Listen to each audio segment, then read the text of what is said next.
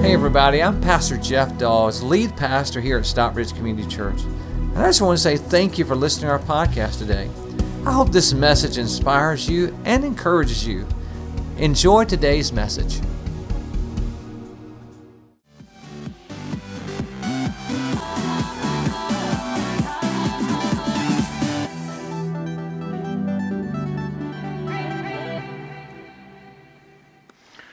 Well, welcome one more time here uh, today. It's so good to have you. Y'all are a good looking crowd. Uh, um, tell your neighbor you look good today. Tell your neighbor that you didn't want to say that to, that they look good too, because they do. They do. Hey, I want to start out with a question. I want to start out with a question. Does anybody in here remember the very first answered prayer that they ever had? I'm the only one. And it, look, it doesn't have to be like this major thing, okay? But I remember like when I was a kid, I prayed over one of the most important things in my world my Nintendo Entertainment System. if you grew up in the 80s, you know the struggle was real. Okay, it doesn't matter. I was born in 85, early 90s. I'm playing the Nintendo. And there was like the, you know, I was ready to get my up, up, down, down, left, right, left, right, BA start. You know what I mean? That was worth it for the 15 of y'all that played Contra. But listen, um, I remember my, my prayer, y'all, and it was very, very preacher like too, even way back then, right? So I was like, Lord, help it. If you would just help it, I will beat my cousin's high score today. Amen. And it worked. And I don't know if, if God really fixed it or if just all the banging and, you know, if you, you, you know how frustrating it was with those things. I had to get them out and blow on them. And, and, and it was almost as frustrating. It was almost as frustrating as the, as the dog on duck hunt when he would laugh at you and you missed. Okay, okay, such is my childhood. But maybe you have some other uh, answered prayers. You know, I know for a fact we have people uh, in our church, they prayed over appliances, right? Have you ever done that? Like the air conditioner wasn't working, or the dishwasher wasn't working, or the person who was supposed to be washing the dishes wasn't working. Whatever was supposed to be working wasn't working. And maybe it's your vacuum cleaner, whatever. Uh, I heard, a matter of fact, I, I specifically, I heard this one story. It was a pastor And he was talking about, you know, he'd, been, he'd been preaching for 30, 40 years at this point, and he said, he said, you know, my, when my wife and I first got married all those years ago, I, we, we bought a house and the air conditioner wasn't working. So I went outside and I prayed over it. And she said, honey, you ain't praying hard enough. So he, he prayed again. He lifted his hand to heaven like a lightning rod, right? And it started working. And so he told his whole church, he's like, listen, if anything goes wrong with your AC, call me. He's like, I don't do heaters, but if your AC is not working, I'm your guy. And maybe that's you today. Uh, you know, but, but, preparing for today's message got me thinking about the different kinds of prayer, and some of us may have been taught, uh, and I'll even go as far to say incorrectly, that if you don't have a special prayer room that you spend 45 minutes every morning in, that you're not doing it right. And I'm gonna tell you, if you're anything like me, you pray on the go all the time, okay? Maybe your prayers sound a little something like this God, help this red light turn green. I'm late for work. I don't even know why. I left an hour early, but I'm still running late. You know, God, please let those blue lights turn off. Just me. Just me. Okay. Okay. You know, God, flatten the tire of the guy in front. Whatever it is that, that you're praying, there's, there's, you can get your prayers out, okay? Okay, so I want to encourage you today. However you're praying, if it works for you, keep doing it, okay? So, you know, some of the things, though, you'll notice, we pray over these things that are insignificant. I prayed over my Nintendo. You know, maybe you're praying over a, health issue or a financial issue. And, and, and sometimes we wonder, why does God take care of this? That in the grand scheme of things, it's important to me right now, but not eternally. But maybe you haven't answered this. And that leaves us with our series, When God Doesn't Make Sense. Because some things just don't, right? I mean, let's be honest. We don't have it all figured out. God does not always make sense to us. Uh, we, we pray over these non important things, but then these important things don't happen. And that leads me to today's title, which is When God Seems Uncooperative.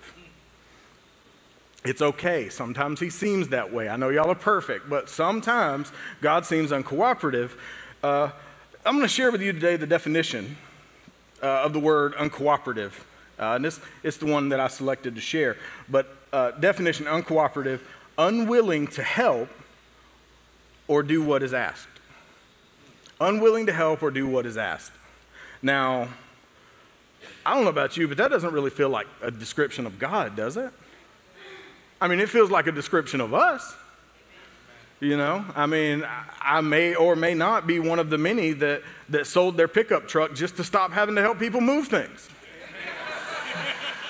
I'm not kidding. I drive a Jeep now. We, we don't, nobody asks you to move anything in a Jeep, by the way, okay?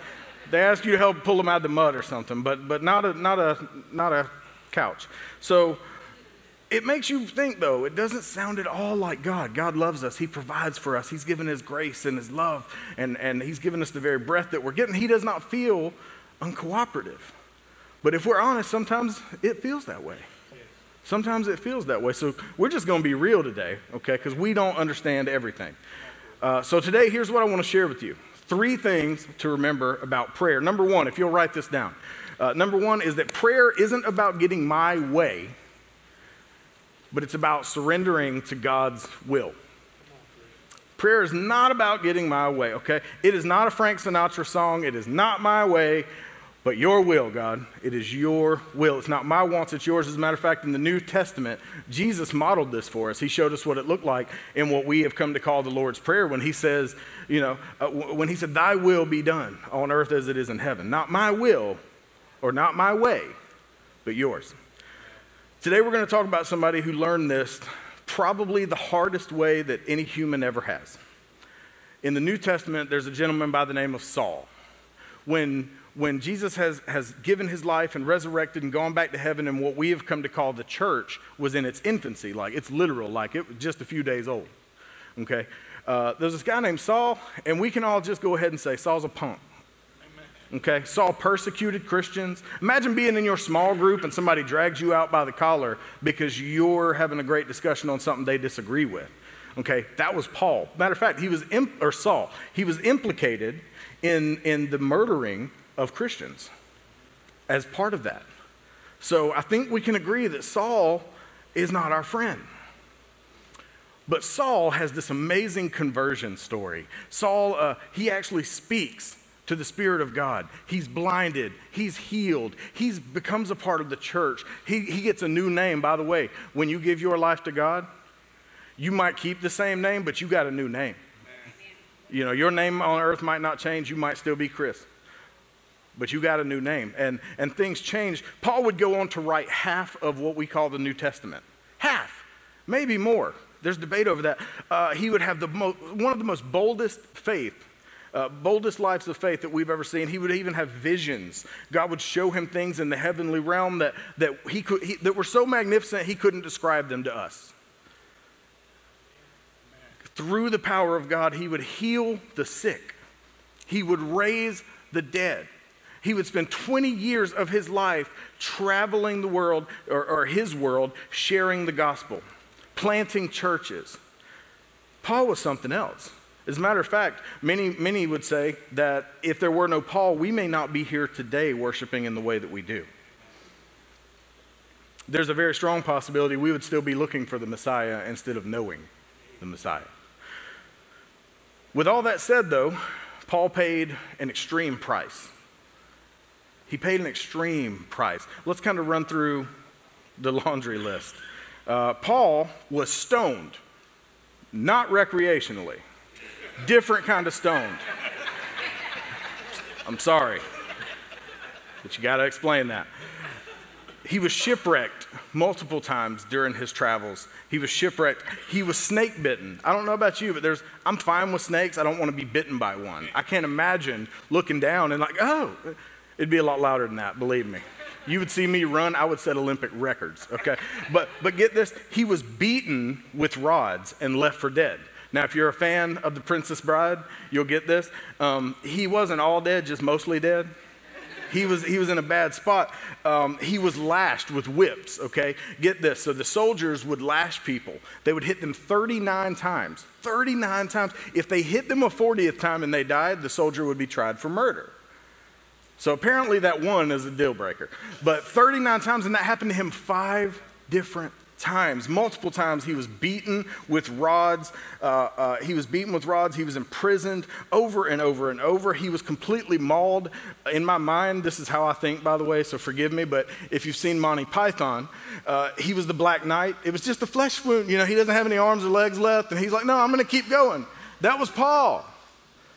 He'd had a rough time. And I got to tell you, if I was God, you better believe that his later years of life would have been better than his younger years. Because if anybody deserved it, it was Paul.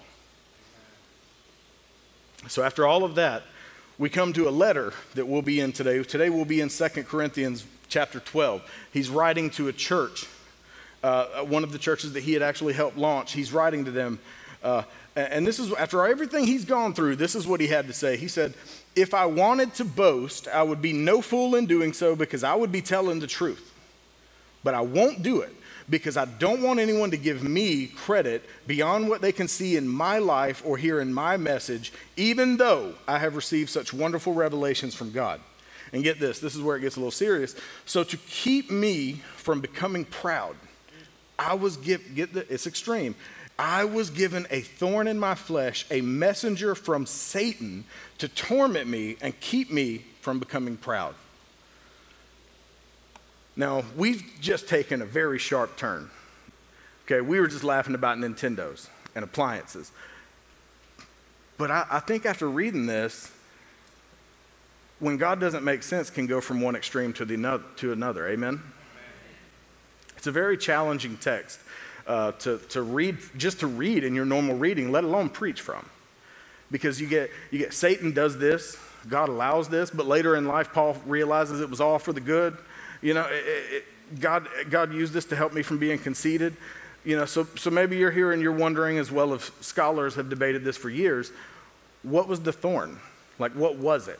So when I first read this, I took it, you know, even growing up, I always took this as kind of like a briar. You know, it's more of a nuisance. Like you're walking through the woods, you hit a briar, or you're messing with your neighbor's rose bush when you're a little kid and you're not supposed to touch them, and then you get poked. That was just me? Okay. But we all know what those look like, probably know what those feel like. And it's more of a nuisance. Uh, so, what was his thorn? Everybody has their guess, but the Greek word for thorn was scallops. Say that with me scallops. You guys can speak Greek. Good job. Say it one more time like you mean it. Scallops, not scallops, which are delicious.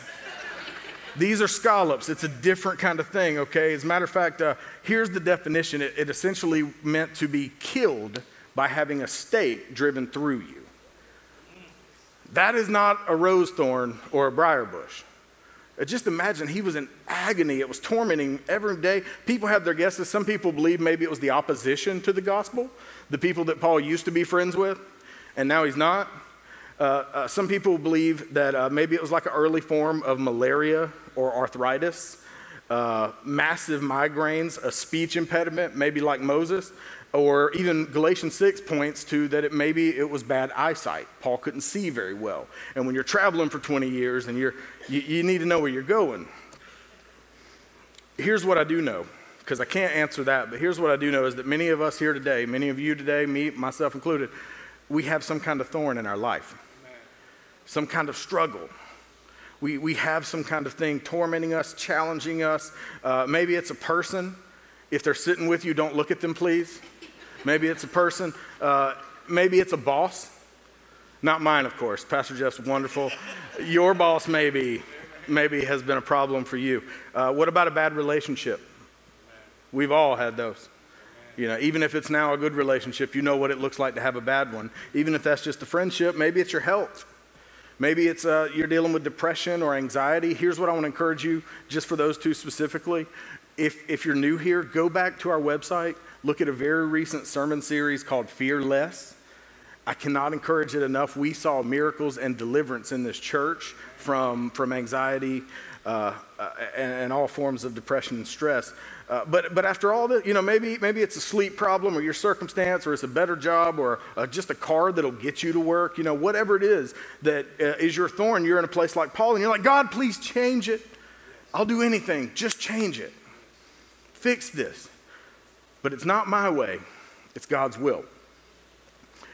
Not my way, but it's God's will. And maybe you're here today and you're wondering, kind of, how can I you know, maybe you're looking, you, you saw the wonderful people serving you today uh, from, from the coffee, parking lot, wherever it is, our wonderful praise team who is amazing. Uh, our, you saw those people, well, they've all been through what we call growth track. You've heard us talk about it a lot. Maybe that's for you and you're ready to get in the game and be a difference maker. If you're ready for that, I'd encourage you just check. I'll send you some information this week. So, one more time, it's not about getting my way, but surrendering to God's will. It's saying that God, even though I wish, and you're not, I'm still trusting that you have my best interest at heart. That's what that means. Number two, write this one down. Prayer reminds us that we're not in control, Amen. but it keeps us close to the one who is. Prayer reminds us that we are not in control and keeps us close to the God who is. Verse 8 picks back up. Three different times I begged the Lord to take it away. Each time he said, My grace is all you need. Each time he said, My grace is all you need. My prayer works best in weakness. Paul goes on to say, So now I am glad to boast about my weaknesses so that the power of Christ can work through me. Here's what I want you to know chances are some of you prayed three times for something just on the way to church today. That's not what I'm talking about. When Paul says he prayed three times, three times, these are three intense, like knees bleeding from, from, from kneeling so much, going to God with intercessory, focused, laser focused prayer. Three seasons, not three, three short little breaths here's what, what I know is that, that Thorn prepared Paul for the things to come. God didn't take it away from him. He had it to the end of his life because he was being prepared for, for greater than where he was. He was in a very intense season of spiritual warfare. Okay, it's a very, very real thing. He was being prepared uh, for war. I want to be a little transparent with you. Multiple times, this uh, in the last couple of weeks, I actually wanted to change today's message. And I'm about to tell you why, but I wanted to change it. I was wrestling with it, and it's just a part of me that I really didn't want to get into today. You know, if you've heard me speak before, I usually try to have a whole bunch of laughs and then we pray and go home. But, but this is very challenging because I was in, I remember uh, my wife and myself, we had one of the most intense seasons of war prep uh, about nine years ago this September, uh, my son was born. And uh, about nine years ago this September, my son was born, and it was an emergency C section in the middle of the night. Things just went crazy out of nowhere. Everything was going good. Uh, as a matter of fact, my wife and I had just gotten over kind of really the only rough patch that I can really think of that was that bad and then and here we were having a child. Everything was supposed to be great. And christian was born. He was underweight. He was several weeks early. He had to go to the nicu and uh, you know i've shared most of this before. He, he's had to go uh, into the nicu and pump him full of calories you know get him bigger you know maybe you know what that's like. But um, jessica kind of took a crazy turn for things. And again this is a season that, that was unlike anything i've ever experienced um, she took kind of a crazy turn, and, and over the course of just a few hours of having Christian, uh, she was in the ICU, unconscious, and in a coma. Just crazy. If it could go wrong, it went wrong. And uh, so for two weeks, she slept through an awful lot. And uh, it was hard. It was hard. The hardest thing I've ever had to deal with. Uh, she went through an awful lot, and um, here's what I can tell you. Uh, with all the things that she went through, I walked past her in the ICU two hours after I had last seen her, and her body had changed so much I didn't recognize my wife. That's hard. It's supposed to be a time to celebrate. But here's something that I can tell you is that after those two weeks, God came through in a mighty way. And, and we are better today than we have ever been. We, we are rocking and rolling, church. But here's what I can tell you is that we couldn't celebrate even the goodness of God. We, we really couldn't celebrate because we were racked with guilt.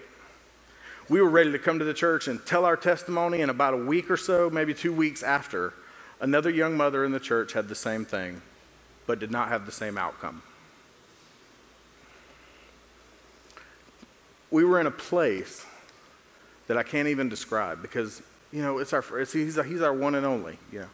And, and and Christian's a great kid. He, he's, he's so awesome. Uh, sometimes I think back to this time, though, especially when somebody mentions it, and, and we couldn't share how good God had been to us. because we didn't want to add insult to injury for what this other family was going through. It was one of the hardest times of my life, even thinking about it now. And like I said, I didn't want to talk about it today, but here's what I can tell you is I don't know how that worked out for that family. I, I, know things would, would ultimately work out a little bit better for them. I don't know how they processed it. We weren't close, but we were in the same church. We were a smaller church back then, so everybody knew everybody. And we couldn't share how good God had been to us. You know, imagine winning the lottery and you can't tell anybody. It was hard. Maybe you're here today and you know what that's like. God did something for you and he didn't do it for somebody else. Maybe God did something for somebody else and He's not doing it for you. Maybe you're here today, you're praying for your parents' marriage. Maybe you're praying for yours. Uh, maybe it's your child and you're having these, these struggles. Maybe it's some addiction, some chains that need to be broken, and, and God just seems to be kind of not being cooperative. Whatever the case, you know, maybe, maybe it's even something big. You know, maybe it's cancer. Let, let's go ahead and that's the biggest bomb you can drop in today's world. And you just don't understand. You're at a place where Paul was saying, God, please, I am only asking you to do what I have seen you do for other people. I'm not asking anything that I know you can't do. Paul said, God, please, just do this one thing. And if I'm God, if I'm God, I'm, yes, you're Paul. Done. But it doesn't make sense. It doesn't make sense. God said, no, not on this. On this, my grace is enough. My grace is enough. We hear grace and we think of like the forgiveness of sins. But it's so much more than that, church. As a matter of fact, grace comes from the Greek word charis. It's used 155 times in the New Testament. The definition is undeserved favor, grace, but so much more. It's God freely extending Himself, leaning and reaching into us because He is predisposed to be near us and to bless us. It's God saying, I'm here. I know you're going through it, but I'm here. It is the leaning in and reaching in of God to reveal himself to us in a way that we wouldn't have seen otherwise. If you're here today and you want to experience that, maybe, maybe you're kind of on the fence and, and you're not really a Christ follower or a Christian or a believer, uh, I want to encourage you in your program at the bottom of what you're looking through right now, there's a prayer and just, it just says the prayer to become a Christ follower. I'm not going to embarrass you, not going to pray with you. It's, it's a personal decision that I want for you today if that's you. And if that is, on the back of your connection card, I want you to check it. And here's why I want to pray for you this week. I want our pastors to be in prayer for you this week. We, are going to send you some stuff that'll help you out. And again, we're not going to embarrass you, but, but, but it's a huge decision. And if you've already done that and you're debating what's my next step, and you haven't done it, next Sunday we're actually going to have baptism. All three services, we're going to celebrate that. And you can sign up for that as well on the back of your card. I want to encourage you if you need to take a step, take a step. This is what happened. God said, This is, or, or Paul said, This is what I need. God says, I am all you need. God says, I could do that. I could. I could do that. I've done it before. I might do something similar right now. What I believe God is truly saying, though, is I could do any of that, but in this particular case, you are going to experience me in a way that you never could if I did, if I did what you're asking. You're going to experience me on levels that you couldn't dream of if I gave you what you want. And I believe Paul knew that. Church, it is so hard to explain and describe. It's one of those things that you have to experience, and I believe most of us have at some level. Because at the end of the day, God doesn't exist to serve us, we exist to serve God. Prayer reminds us that we're not in control, keeps us close to the God who is. Number three, number three, prayer isn't just asking, it's trusting. Prayer isn't just asking, it's trusting. And it's not, it's trusting that God knows best. We believe that God provides. We, we do, even if it's not the provision we were hoping for or expecting. We, we believe that God's the same God that did the miracles in the Old Testament and the New Testament does them today. We've seen some of those happen within our church. I was just telling you about Jessica. That's 100% miracle. There's an old story, it's been around for a while. You may have heard it, but it's always worth coming back to. Uh, there was a small farm town, and in that small farm town, there was a small farm church. The pastor was getting complaints over and over. Our crops are dying. We're, we're about to all be foreclosed on. All these farms are about to shut down. We need to come together in a big way and pray for rain. So they did, the whole church. And the pastor's the only one that left wet that day. I don't know why the story's a pastor. It could be just, it could be anybody. But out of everybody else,